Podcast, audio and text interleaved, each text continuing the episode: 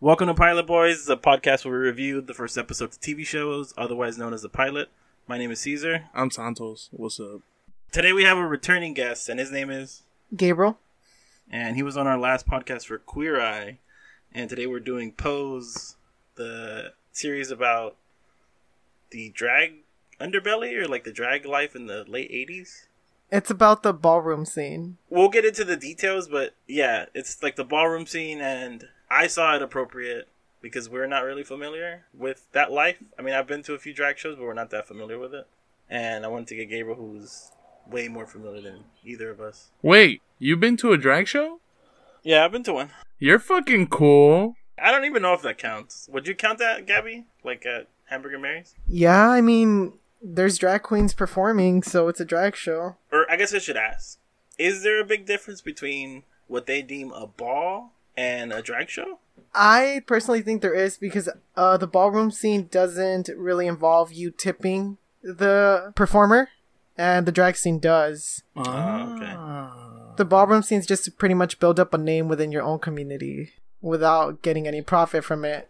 And is is the ballroom scene like an older name, or does that still exist nowadays? No, it's still a thing. There's a lot of YouTube videos you can look up, and it's still a thing that's thriving in like New York. So it's still around. Gotcha. I have a question. How does one earn the title queen? I mean, I'm no expert, so I wouldn't know how to answer that. But I mean, you you saw in the episode some of them start their own house, and that's pretty much how some of them get that title. Mm, I was happy they explained that in the show too, because at first I was like, ah, what, what, what that mean? But they did a pretty good job at explaining a lot of shit. All right, so I want to get some first impressions. I'll start with you, Gabby, because you watched it before us, and we watched it well just like a few minutes ago. we just finished it. So, what did you think? Your first impression? Like overall, the episode. Yeah, the entire episode. Which, by the way, is the longest fucking pilot I've ever seen in my fucking life. It was basically a movie. That is the longest pilot episode we've seen for this show as well. It was basically like 90 minutes almost. No, it was like 70 or something. But anyway, what? Yeah, what were your first impressions? I thought it was really really good. It does have a lot of representation for people who are very underrepresented in the media. So I thought that was really cool to see, and the music was really catchy, and it was it was a lot of fun to like hear a lot of the music in the show. And overall, I mean, I thought they tried to tackle a lot of things in the first episode, but I think some of the things that they did tackle were really important, and I thought overall it was a pretty good first uh, pilot episode. Okay. What about you, Santos? I didn't know what to expect because I never seen like a trailer or anything. I was just like, oh, pose. So at first, I thought it was gonna be like a reality TV show or something. No, no, no. Yeah, I wasn't expecting like a real, real television. Mm-hmm. I was like, ooh. I was surprised. I fuck with the music a lot. I like the 80s, and they played my favorite 80s song too, so I was like, yay. I felt bad for the 17 year old though. They made me feel for him. Damon? For the kid, yeah, when he was getting smacked by his dad, I was like, damn, that's fucking, that's trash. Yeah, that was fucked up. So I thought it was great. I really loved it. And the thing you mentioned about the music, I felt like with the characters, they were all great characters, and you get like varied people from different backgrounds. But the music, if New York is a character in the city, I think the music is the bloodline because it ties up and it's throughout the entire first episode. Which to me, I mentioned that it was so long because it felt like a little mini movie. Like it felt like there was like these disparate plot lines that kind of come together in these ways. And I mean, yeah, it was a little long in some points, and I'll, I'll talk about that more. But overall, I thought it was great. I thought the ball scenes were really great. Like the camera works, where they were like tracking shots, and they were like one oneers were great. I'll talk about the Trump stuff because I thought that was interesting. Yeah, I thought that was interesting too. It's topical, but it's like topical in like a very obvious way. But we'll talk about that more later on. I feel like I didn't need a lot of the scenes with uh Evan Peters. Evan Peters. and his wife. Like I get it, you're married. Hmm. I think there was a lot more to that because they're showing a contrast in like so like Evan Peters is pretty much a similar age to the people in the ballroom scene and there's a big contrast where they are in life. And that's what I took it as. Like here's this rich white kid who's pretty much doing really well in life and then there's these people who are in the ballroom scene and they're just in very different places in their life even though they're about the same age. Mm. Yeah, I, I agree with Gabby. I thought I was gonna really hate that Evan Peters and uh, Kate Kate Mara were in this because I saw them in the cast. But I ended up really enjoying their scenes, like the scene where he's dancing with his wife, and then the colors shift to show that he's like sad or whatever. I thought that was great. Yeah. All right, so let's get into like a quick recap. So, okay, so we get introduced to the House of Abundance, and they perform in the show, but they get caught for stealing their costumes. And one of the queens or one of the performers, her name is Blanca. She decides to create her own house after she gets diagnosed with HIV. Yeah, they don't really explain why she wants to leave, right? I thought she took it as like, oh, I don't know how much time I got left. I want to do what I want to do, like fulfill my dreams. I got that too, but I wasn't sure if that was as obvious. Mm. Because I think one of the things that was also that wasn't as obvious was the fact that she kind of felt like this wasn't a space that was healthy for her. Because right away, Elektra was mothering to her when she finds when she gets diagnosed, but then she's like cold and like calls her a monster or a beast. The beast. Yeah, so she decides to create her own house, and then we get this other storyline about Angel, who's a prostitute or a hooker, or a sex worker, and this like rich kid who's gonna start working for Trump, and they're just talking instead of like having sex. And then we get to see her start her house and then joining their first ball. There's another storyline about this kid named Damon who wants to join dance school and gets kicked out of his house by his father. So it's pretty much just the beginning of the house of Evangelista, which is Blanca's house's name. Pose is created by Steve Canals, Brad Falchuk, and Ryan Murphy. And Ryan Murphy is one of these people who I have a complicated relationship with because I don't necessarily like all of his things, but I'm starting to like his media about queerness or queer identity. Because I feel like when I was introduced to his work, which was Glee and American Horror Story, I just was not a fan. Oh, it's that guy. and which is weird because I've seen most, like a little bit of almost everything that he's done, Mm. but I, I just don't like him as a person for some reason. But I like some of the shit he does. Like I really like the OJ series, and I was digging uh, the second season about Versace. I like some of his shit, but I think I'm starting to like his stuff where he talks about queer identity. Because before, when he was making media, it was like media without like without saying anything. Because I thought the first season of American Horror Story was really mediocre, but it was like it was entertaining. He's getting in this position where he can tell stories that are important, Mm. and I think this is just following suit with that. Because like now, he has a series with five trans women in it. He's telling like this very important story about queer blackness in the late '80s, but it's also like very political in a very over the top way, and that's that's the best way I could describe the show and why it resonated with me. Do you guys have any familiarity with Ryan Murphy? Yeah, I mean, I used to watch Glee, but I got pretty bored of Glee. And then I picked up American Horror Story too, but after the first season, it was kind of bad. But you kept watching it though, right? I stopped after the fourth season because it was just getting progressively worse.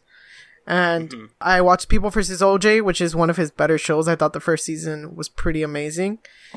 And then I saw Versace, but didn't finish it. And that's about it. But he has done a lot. And he did the Normal Heart, which was a great little HBO movie.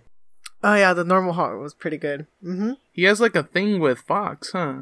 Like all of his stuff has been Fox, huh? He did, but he recently just got like a contract with Netflix. Ah, okay. I see.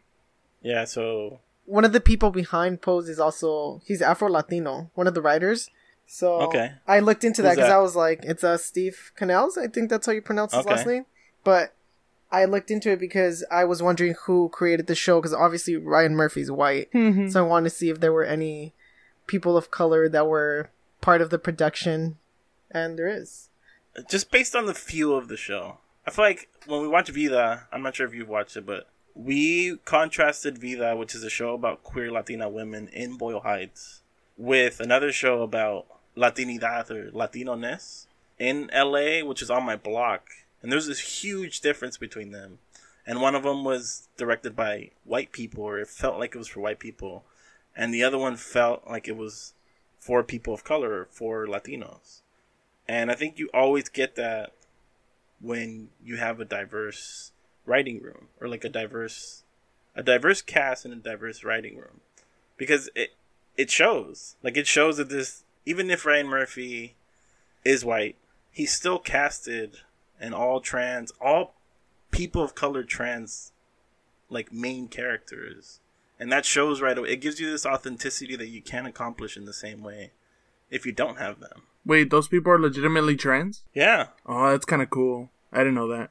Blanca is trans, Angel is trans, Electro is trans. The way they bring it up, like in the show, it's very like very natural. It's organic. it's different. Like how they bring it up, like when Angel takes off her panties, and then Evan Peters' character is just kind of like you know makes a joke about it, but it's nothing very serious, and then that's that's just it.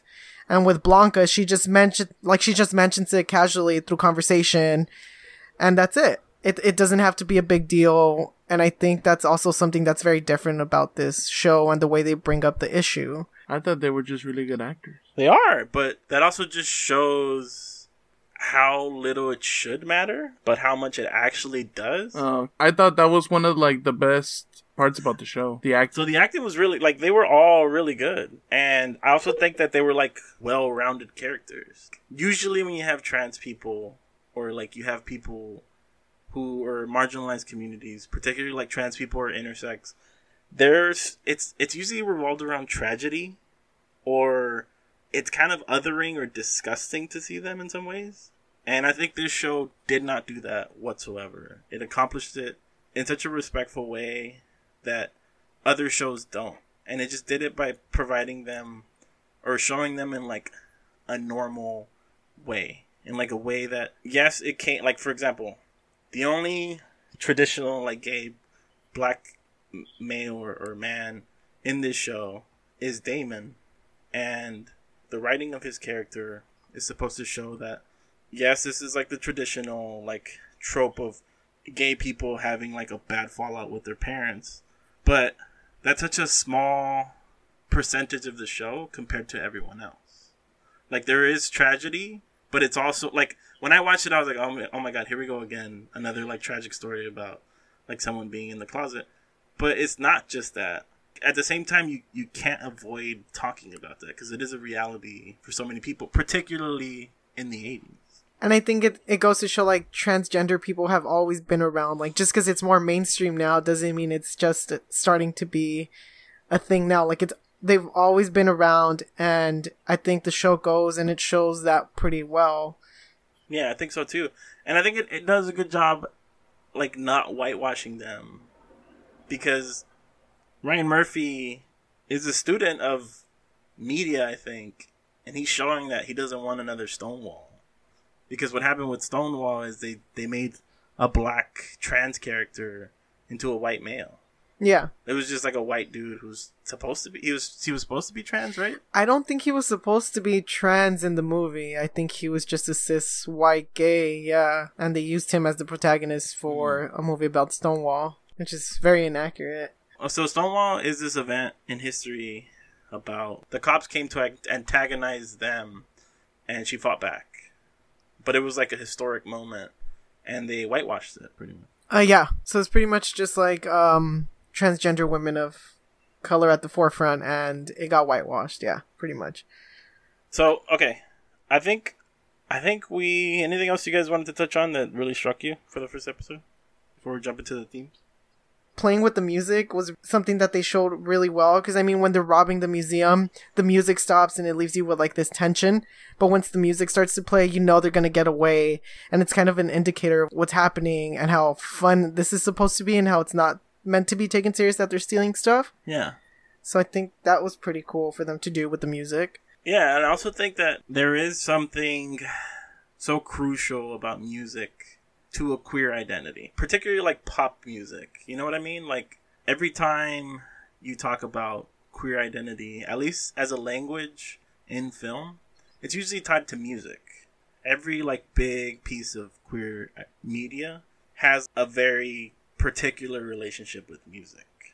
Call Me by Your Name had, of course, all the 80s songs that came out. Anything from the 80s is usually always tied, which is why I said that the music felt like the bloodline of the show because it's throughout everything. It's throughout the entire episode. It's also something that's so tied to the, the community. And it comes full circle at the end of the episode too. Yeah. Like it ties it, but it's also like it's reinforcing it. Yeah. It's telling you that some of the most fun parts of the episode are when the music is out. and where they get to like come into their own skin or like be comfortable in spaces where they're comfortable. And I think the show really balances that really well. I agree. I also wanted to mention that in terms of like exposure to the drag world or would you would you consider this the drag world or you, you said it was like the ballroom scene? Is that not drag? I don't know. I mean, I think it can be drag, but it's. I think they're also very different. All right. You have exposure to the drag community. Yeah. Did you feel like what you were watching you were familiar with? No, no, it's. I don't think I'm familiar with it pretty much at all because it's very different. What I see is very different from what was por- like portrayed. Because I only go to drag shows. I've never been to like a ballroom scene, so they're two very different things. I think they can coexist in the same like building, but I don't know if they're the same exact thing. I don't. I I would say they're not. So, being someone who's familiar with the drag scene at this point, it's a mainstay of your life. Like you you frequent them pretty often. How did it feel to see this world? Like did it feel unfamiliar? Did it feel like this is something that it still feels pretty close to home? Like did, did you feel like you were watching something that was completely new? When I was watching it, I kept comparing it a lot to what I see on RuPaul's Drag Race, and I came to the realization that RuPaul's Drag Race is really whitewashed compared to the ballroom scene. And I think that's been a big mm-hmm. critique of RuPaul's Drag Race, especially with most of the winners being white men. And that's what I was just comparing it to while watching the show because I'm like, what in ballroom scenes you have a lot of people of color, brown, black people, and you don't have that on RuPaul's Drag Race when it re- like when it really matters, the winner is usually white or the majority of the winners are white.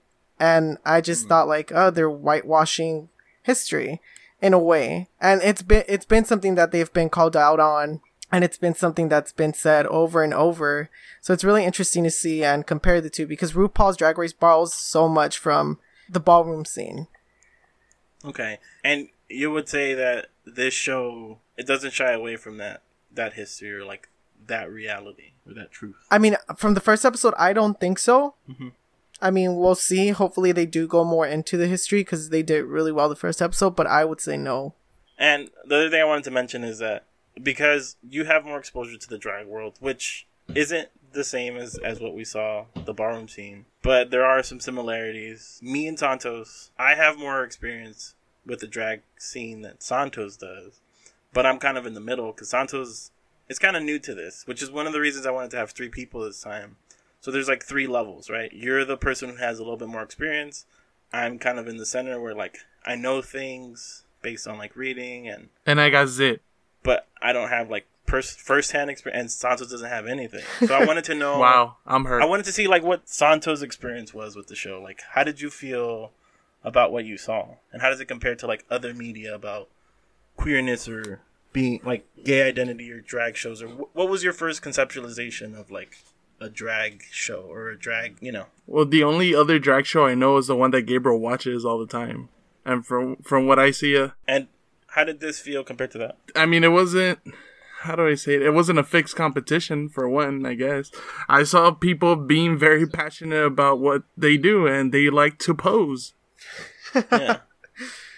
So I was like, at first I was laughing because I didn't know like the difference between their posing and their dancing. I think it's voguing. Explain to us what's what is voguing and what is I don't really know, but The voguing thing is the Madonna thing, right? what Madonna took from that, yeah, it's not her. She didn't originate that. Oh, she didn't. No, quick history lesson, Santos. A lot of the stuff that we know about, like, just general things in culture, they were lifted from, like, people of color group, So she's fake. like, queer people of color. Like, shade, or, like, reading. reading, like, these words or these things that reverberate through culture, they came from, like, people of color queer identity, but they're completely erased. Nah, you're lying to me right now. I'm not. I'm really not. So Madonna totally stole that from queer people of color. I'm like butthurt right now. I don't fuck Madonna. But I mean, that's the thing. That's the story of like everything in music. Like Led Zeppelin stole yeah, from jazz musicians. Fucking the Beatles stole from other black musicians like Chuck Berry or different people, and that's just Wow. consistently like the story. It's, it's taken from people of color. Thanks for that. Everything I know is a lie now. I mean, well, welcome to being quote unquote woke. Fuck. But well, I mean, when someone's voguing, they're pretty much striking a pose, and you're dancing around, striking a pose every movement. Every movement you make is something new that you're, you know, putting out there, and you don't touch each other. At least that's what I got from the show. So you're just in other people's faces, but without the physical touch. It's like you got served. I guess. Kinda. Kinda. they did breakdancing in that one, right? Yeah, they did. Okay, I haven't seen that shit in a long ass time. I never watched it. Is that the Channing Tatum one? No, that's Step Up. You're the dumbest bitch, I swear. You're so woke. God damn. That's not even woke. That's just like knowing shit. I don't know the fuck. If this was Dragon Ball, Damn. Don't they vogue in Dragon Ball? yeah, they do. Is it Frieza? House of Frieza? It's the Ginyu Force. They stole that from. They stole that from. Where people got it. House of Boo? Oh, House shit. of Boo? Straight up. All right, let's get into the themes because there's there's a lot. Santos, is there anything else that that like you wanted to talk about? Or any questions you had for for Gabriel about the scene? Gabriel. Yes. Oh, not nothing much. Just uh, how does one earn the? Because what's her face is technically not a mom yet. She hasn't fully evolved to that stage yet, right? Oh, a Blanca? Because she needs to be established, right? Type thing. I think that's what she's trying to prove in the first episode, and that's why she challenges the House of Abundance. Because the main one has like more credibility, right? Well, she's been around a lot longer, and she has like a name built for herself and her house. Yeah, What's her name again? Electra. Electra. Electra. mm-hmm. Hmm. Marvel stole that too. Nah, that's- they got that from Greek culture. What the fuck? Hmm. You swear? I think uh, the Greek myths predate it by like a couple thousand years, I'm joking. But also the Greeks were pretty gay. So, That's true. all right, so I want to jump into the theme. One of the biggest themes, which I re- we already talked about, me and Gabriel already talked about, is this is a big, big win for representation because it has people of color in the writing room, people of color in like creating it and directing it, but it also is like a good array of people of color queer identity because we get some people of color who are trans, some people of color who are just queer or gay, and there's several people and they identify differently on the, the gender spectrum or the their identity spectrum. And I thought one of the one of the scenes that highlights that pretty well is when Electra calls out Blanca and she says that she's like a monster. So even the safe house from the outside world, which kind of shunned her, and she was mothered by Electra, even there she's finding pockets of bigotry. Even there, in a in a space where she's supposed to be home, she's kind of ostracized. And I thought that was interesting because it presents like this really complicated version of what queer identity is. Like, not everyone who's queer is an ally. There's this point that's trying to be made where just because there's a community for us, we we're, we're all pretty much meant to be in it or we all fit in. But I don't think that's the reality of things, and I think they show that in this episode. There's there's a rivalry going on where one always wants to be better than the other, and she lets that overcome her motherhood, and she pretty much tells Blanca, "Well, you can leave," and she she pretty much thinks she's ungrateful for everything she's given her, as if Blanca owes her something because Electra was doing things that she was supposed to do. Yeah. So, I mean, I don't know. It's complicated. Isn't the the main objective of quote unquote mother for like their kids to like blossom into like people of their own? I don't know. See, that I think that's an interesting question because I think as a mother, that's what you want, right? But it's like a de facto mother. It's a created mother. It's kind of artificial. So she was just being a bitch. I think there's there's some of that, but for both of the mothers that we see on screen, which is Electra and then the the becoming mother Blanca. Blanca, right? They both create kind of this transactional nature to what they want. So you can only live under my house if you do what I want. And what Electra wanted was for them to be loyal and only, you know, pose or go to the balls with her only. And even Blanca, who wants what's best for them, but she still wants something for them. She still wants to be like a respected home or a respected house. So I think there is kind of like it's not fully altruism. I still think that she wants something. Like she's there's still like a transactional nature. You help me and I'll help you. It feels more genuine coming from Blanca than it does coming from Elektra. Because at least Blanca's trying to get like with Damon for instance, she's trying to get Damon to fulfill his future and his dreams. And that's she's pretty much like, You're gonna do what I tell you to do and I wanna see all of my children succeed in something. So I don't think her intentions are bad or disingenuous. I think they're a lot better than Electra's, whereas Electra just wants you to serve her and that's it, without questioning anything that she asks for. She was the other girl was in the in the in the same house, right? Blanca was in Electra's, yeah. No, the one with the afro. Oh, Angel. Yeah, she was in. Uh, she left Elektra's house too. She was the one that was like, "Oh, you guys are being fake," right? She said some shit like that in the beginning. Yeah, I think so. And then she ended up, um, pretty much she didn't have the outfit that was required for the ball. and She was embarrassed, and then Yeah, I that's think when she ran yeah. out. Another thing that I wanted to point out is Pray Tell supposed to be like the stand-in for RuPaul, Is who? the announcer, but also like the designer. What do you mean, like the stand-in for RuPaul? He's someone who retired from the, the ballroom community. He's someone who like is in this position of like respect, and he's kind of like the announcer, like he's the curator of the show. I feel like, I mean, he's obviously not RuPaul because you know they could have just cast RuPaul, but is he supposed to be like the stand-in for RuPaul? You know what I mean?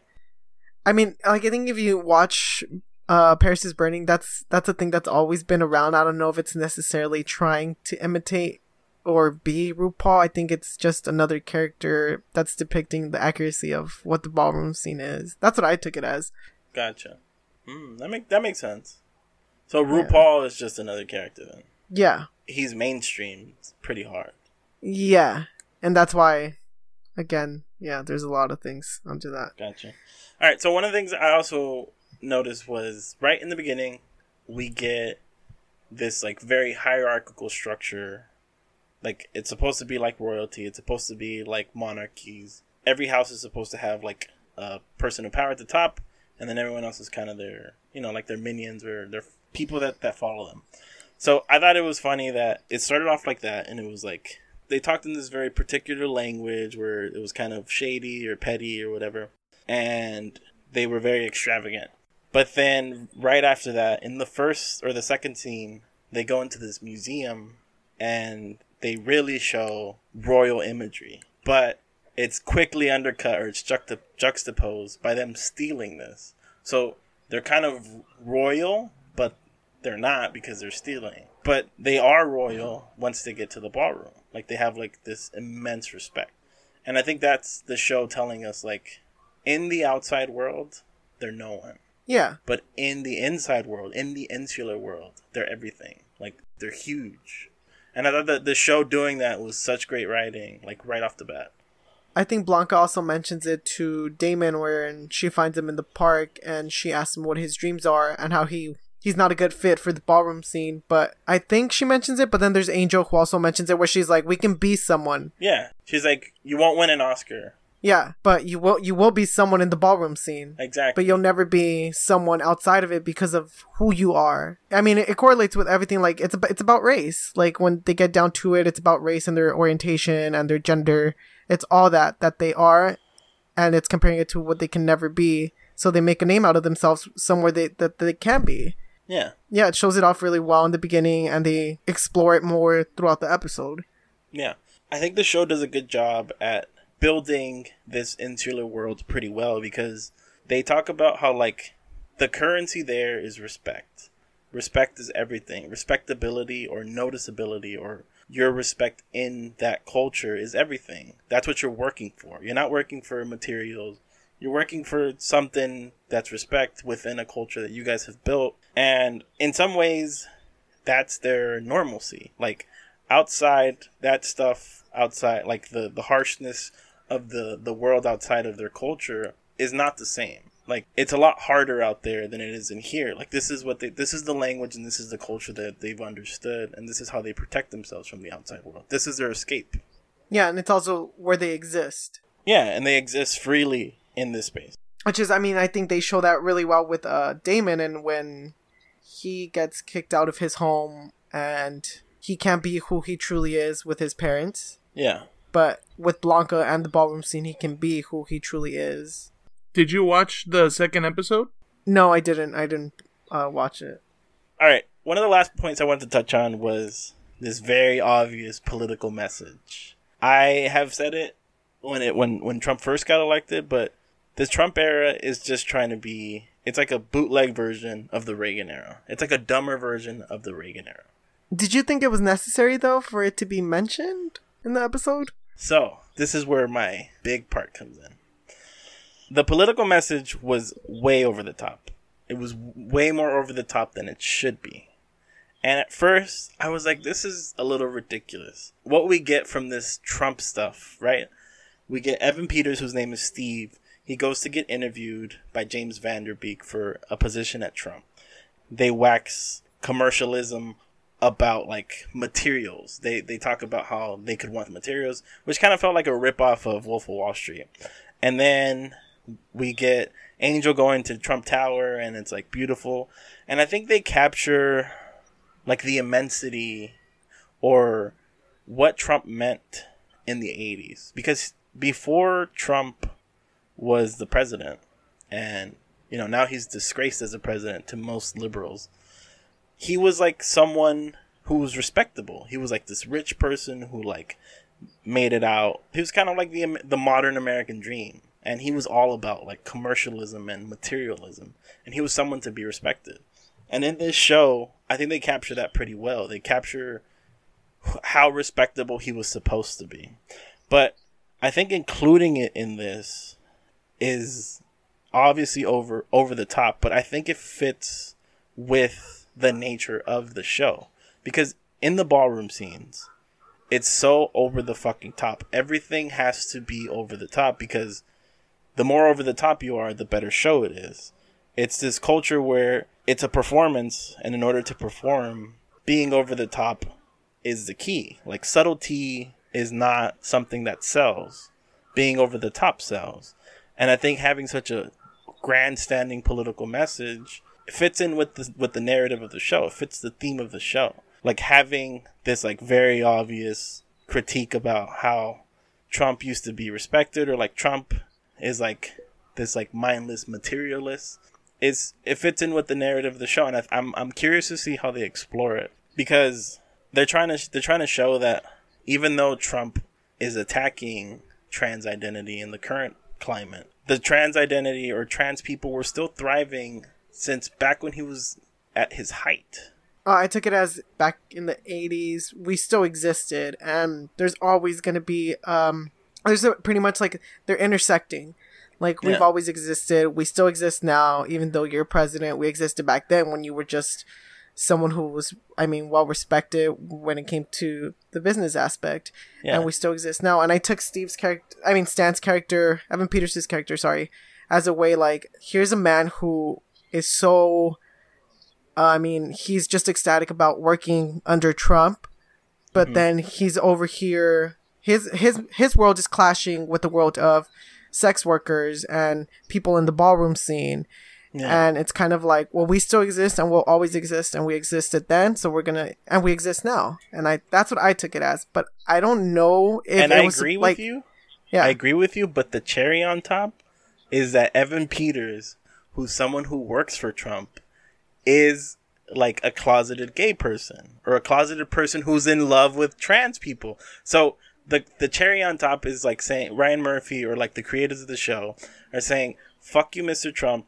Even the people who work for you are trans or are in love with trans people or have relationships with gay people. So we are even in we're even amongst you. And we've been with you since your beginning. And I thought that's that that's why I liked that message so much cuz it was so fucking obvious but so Yeah. over the top that it fit it fit so well. yeah, I I agree. What did you think, Santos? I didn't even think about that high key. Okay, cool. Moving on. Did you like uh Peters in that role, Caesar? I did. I thought he was good. You know, I like Evan Peters. I feel like sometimes I didn't like him. I was honestly terrified for Angel in that scene where he took her into the hotel room. because I was like, oh shit, here we go. Like she's gonna get murdered. Yeah, my fear was that I was like, all right, they're doing a really good job at like not being a show about violence towards queer people of color. I was like, doing a good job of not being like a violent show about that. And then I was like, shit, he's gonna fucking kill her. It's gonna be like some Patrick Bateman fucking uh, what's what's that stupid shit American Psycho shit. But it ended up being kind of kind of a sweet moment where like she talks about she's like I want he, he just wants to sit with her and they don't even want to have sex. He just wants to sit with her and talk. And she's like what do you want? He's he asks her, "What do you want out of life?" And she says, "Well, I just want a family and a home."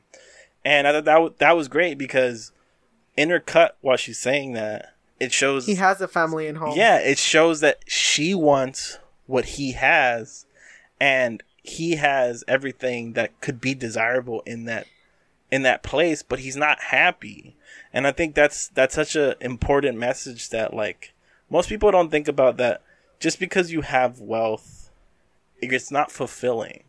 And yeah. I think like intercut with the people who were most happy in the show, which is the ballroom scenes and like the queens and the peop- the performers in the in the ballroom scenes, they're the happiest. They're like the source of joy in these shows.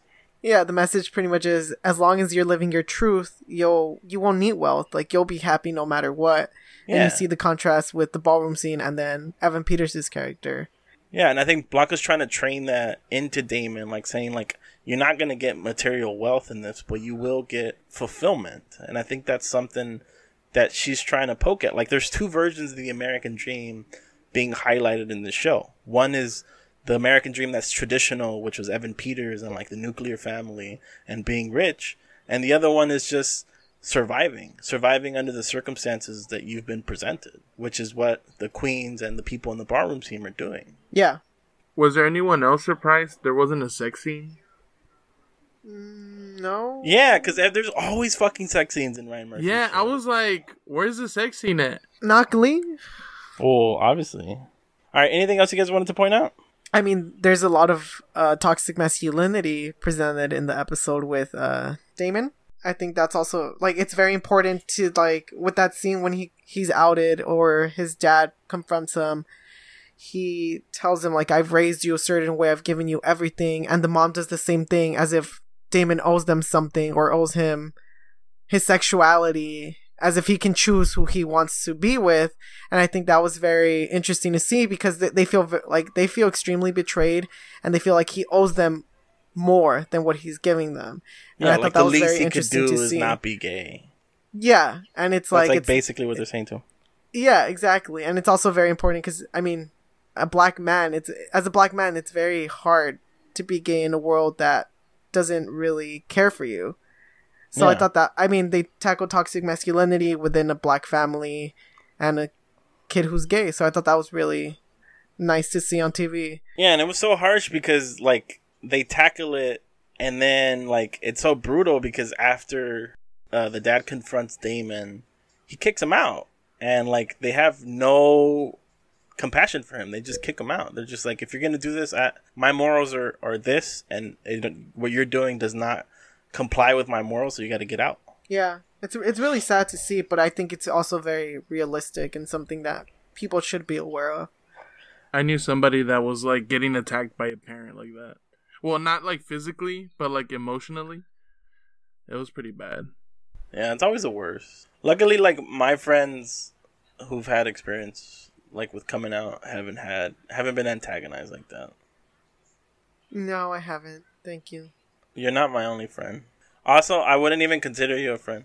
I think you are my only gay friend. But I think within our group of friends, we've also been really lucky to have parents who are somewhat more accepting and we're also growing up in a time where it's more nah within our friends i think so yes i don't know like i'm not saying like your siblings but i think with our friends y- yeah i think it's it's a lot it's been a yeah. lot better for us than it than it could be yeah all right so another thing i wanted to ask how did you feel that they represented like the aids crisis because this is kind of like I wouldn't say this is the height no, th- it was it was years after. It was like six years because it started in '81, I believe. This is like mid to like post or like the the later years of the AIDS crisis? It was. I think it takes place in '87. Sorry. Okay, so this is right before No, no, no, no. So I, I it started in '81, and I think the show eighty six. or '86, '86, yeah. yeah, and the AIDS crisis is when? '81 started in '81. Okay, so how did you feel about the way they presented it? I mean, you, going into that scene where you see the gay men waiting out in the in the hospital or the waiting room of the hospital, you kind of know. I mean, as someone who's been exposed to like a lot of documentaries or sh- movies that have like pretty much put that on screen, you know what's happening. But for it to be treated, it's kind of a bummer to like see see it happening to a character. But at the same time, it's during a time where it was very prevalent. Like that was a So I think- yeah, i- it's it's the reality then. But I think so. I don't think I had as much of as of a problem seeing that. But with other shows that are more modern, I have seen stuff where it's like, why does this character, you know, need to have HIV, or it, it's sometimes sometimes it's I feel like it's needed, and then sometimes I feel like it's just a way to write it in, and just get more out of that character when it wasn't really part of the story or the time. But I think with this show, it's very important to see that in the ballroom scene because a lot of them that's that's what drives her character. I think knowing she has HIV, that's when she decides she's gonna do things for herself and make a name out of herself. yeah. So I think it's it's important to see. Do you think it's lazy, Gabriel? No, not for this show, but I have seen in other shows where it's just like, okay, like we get it, but not only gay people get HIV. Like you never really see a straight character and HIV being centered around their their plot. Yeah, I get you. So I mean, but it's it's one of those things that it affected gay people. Like it was a huge part of queer culture in the 80s. Like it's it's a reality. So I think for me it felt a little like it felt like they they they simultaneously didn't do enough and they did too little. Like they mentioned it, but they didn't really go too deep into it. So it just kind of seemed like a little detail, but I think that they were in a position where like we have to mention it because this is the reality. Yeah. And if they didn't, it would just seem kind of weird.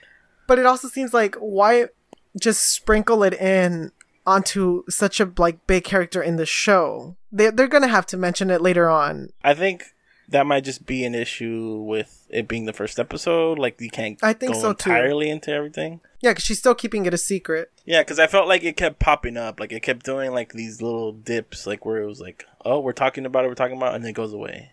Yeah, It wasn't like a constant with HIV. Because I mean, obviously the show isn't about that, but I felt like this sh- this first episode was pretty comprehensive, and that's a segue into talking about our ratings.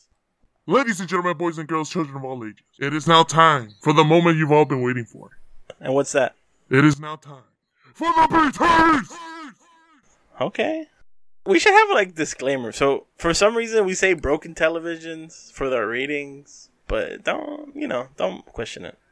So out of one through five, how many? this is a show that really tackles what the ballroom scene was based off the first episode, and I think the representation in it is also excellent. It's a show that shows more than one queer character in it and centers around them, and it doesn't just focus on their sexuality or their gender. It focuses more on what they want to do in their life that doesn't revolve necessarily around those uh those parts of them. So I think I, re- I really enjoyed that. I really enjoyed them touching on toxic masculinity, the comparisons between Evan Peters' character and the characters in the ballroom scene. I thought that was pretty amazing to see. And I mean, the music, the fashion, the camera movements during the performances were all pretty great to see. And I thought Electra's character was pretty spot on. I mean, she's a lot like Crystal LaBeija, and that's what I got uh, watching her character. Yeah. And I think overall, I really enjoyed it, and I definitely will be watching it. I'll give Okay. it four out of five broken or BTs. Sorry. Okay. No, you can say broken television. Gosh. The way he says it though, it sounds like disrespect. All right, Santos. It's your time to shine, baby. Santos. Here we go. Santos, my friend, my buddy, Uh, my homie, the love of my life, the apple in my the apple of my eye, the apple in my eye, Light of my life, the light of my love, moon and my stars. the sun and the mountains.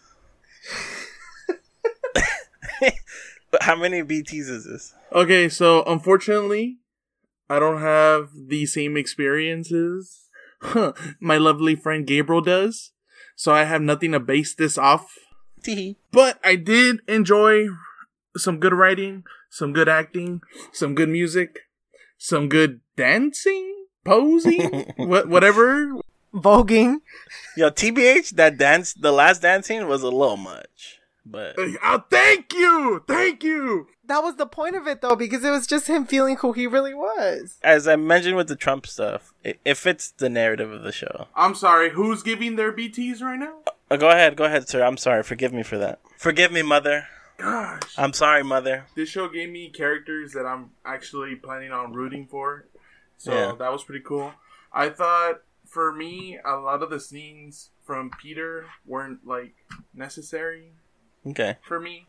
I kind of got the idea as soon as I got it. I also thought this show became predictable after the first 30 minutes. I kind of Okay. figured Oh, you knew you knew which pose they were gonna strike? Yes, which pose? Like I kind of figured that him and the girl and uh, what's her name, Angel, right? Yeah. Yes. That they were gonna fall in love, and then Oh, you I don't know that yet. just- I mean, it's there, they're but you don't gonna if fucking fall in love, dog. They they if they okay. haven't already. Supposedly. And then you know I'm I, I- I'm down to see my boy. uh What's his name? Damon. Damon, Yeah, I'm down to see him become the greatest dancer you know there ever was. did you just make a pun? What? No, I'm talking to Caesar when he was like, "Suppose."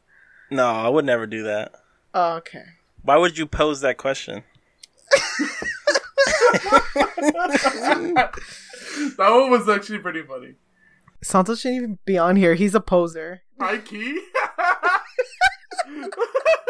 that was pretty good, Gabriel. I didn't even hear what he Um, said. I said Santos shouldn't be on this. He's a poser.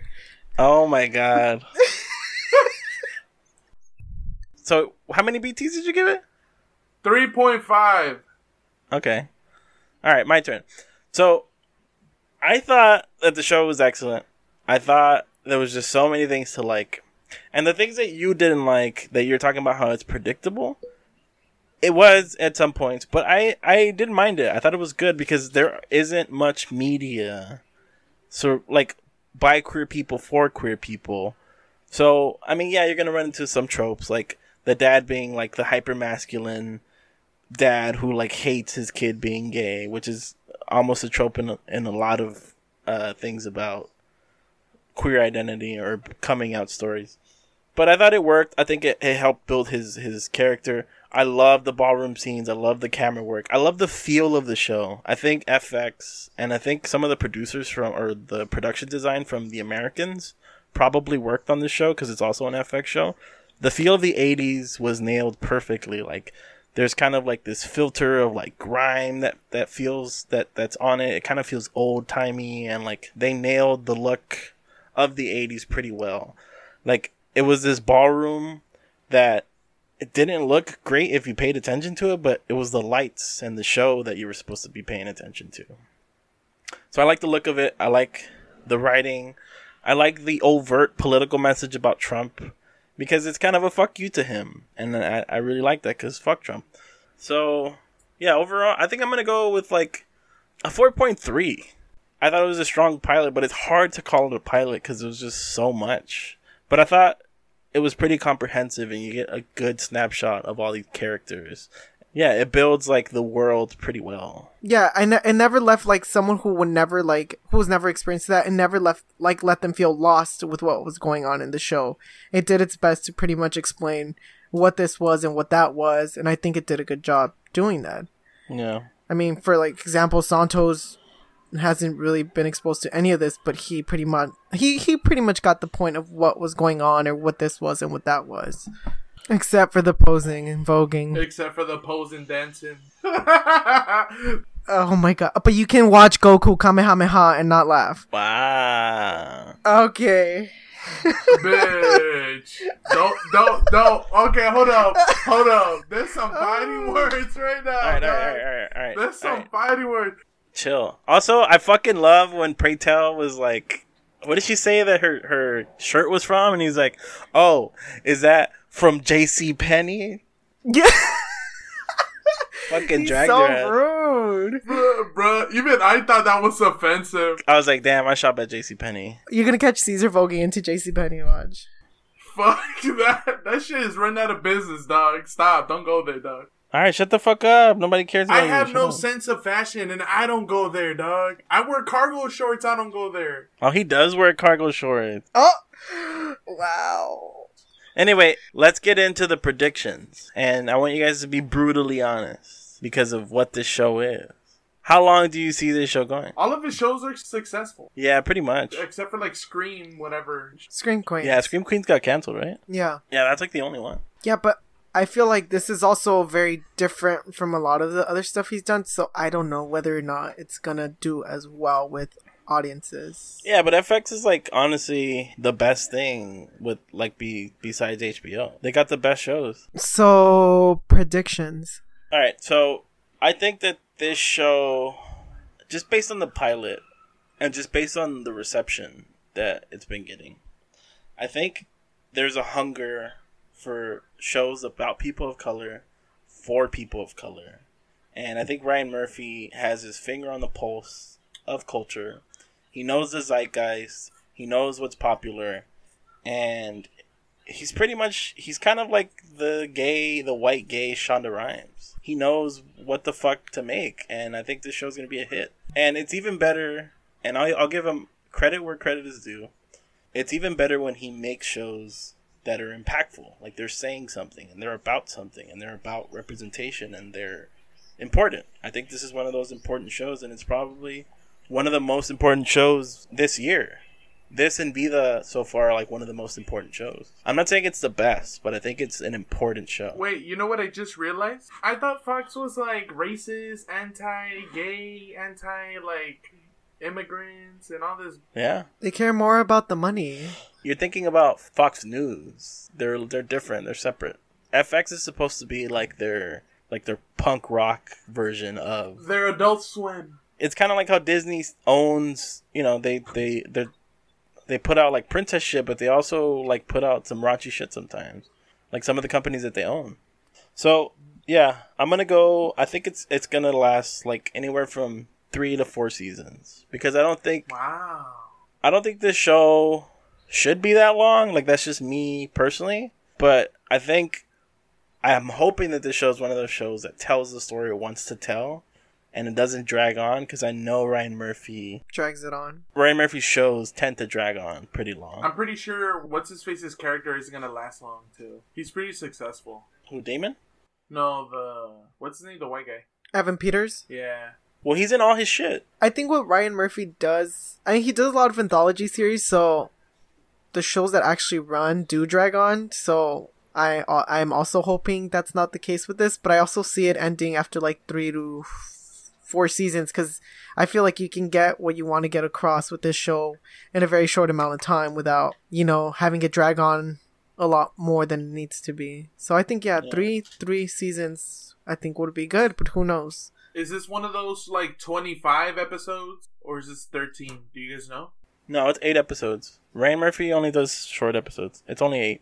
And by the way, he did Feud Feud last year, which was another show that was like a massive hit, and it won like a bunch of Emmys. Yeah, Yeah, it was last year though. So, all right, you say three to four. yeah, I say three to four as well. All right, go ahead, talk to us. Clo- Bring us home, baby. I say three to four. Four, four, four. Oh wow, can't even like, you can't even like pretend like you're interested. You want me to be different? I'll be different. Fuck. No, bitch, just give us your honest opinion. Trying to make me be different. Bitch. I don't think this shit should last long either. But I don't know. That guy's track record. I have a feeling it's gonna be like six. But this looks like one of those shows that can change casts and still like you know what I mean? Kind of like Glee did. Like like keep going, but it's it, it change. It'll they'll change cast and like evolve type thing. Well, that's what he was mentioning about anthology. Yeah, but I mean, Yeah. I don't think you really need that with this show.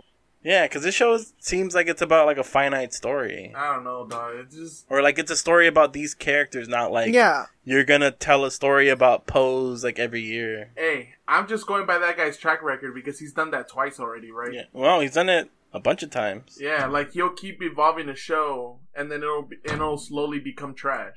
Oh, I don't know about that. American Horror Story and Glee are the only ones I know that are just complete garbage. Well, that's what I'm saying. Those are the only two I'm talking about. but American Crime Story has stayed pretty good. Those are good. Yeah. And I heard Feud is good, but it's only been one season. So I mean, he's been around. He also worked on like Nip Tuck and different shit like that, Oh, okay. which is also trash. Anyway, so how how how long are you saying? Four seasons. All right. Something tells me it's gonna be longer than that, though. Okay. Anything else you guys want to touch on? No, I think we pretty much got everything. This is officially my first whatchamacallit show. Gay? Am I RuPaul yet? Oh my god. No. Honestly, you're a queen. Do I have Do I have that power? Am I established? You're my queen. I, I'm a, I'm gonna go on and make my own house now. What? House Goku's. Good good night. All right. This was episode 13. We'll see you at 14. Passengers, we have landed. Why don't we tell the people what we're gonna review next? I don't know what we're gonna review next. Why are you asking all these damn questions, bitch? You should do a true crime documentary. I think that'd be interesting. Uh, I won't be available for that one. Santos doesn't watch documentaries. Fucking Santos. Stupid. we posibly might do it. I don't know. wow. It seems like an impossible test for Santos to watch a documentary, so I don't think so. Oh, Yeah, that was know. trash, Gabriel. Stop. that was bad. Anyway, uh, God, this Yeah, is our... sometimes Santos is imposable. Santos is an imposter. Stop, Gabriel. First. anyway, all right, I'm gonna stop. I'm gonna end this. Okay, thank you for listening Hold on, to hold the on, Pilot hold on. Boys. I, I want another pose pun. What is it? Po, po. Uh, uh, all right. Bye. All right.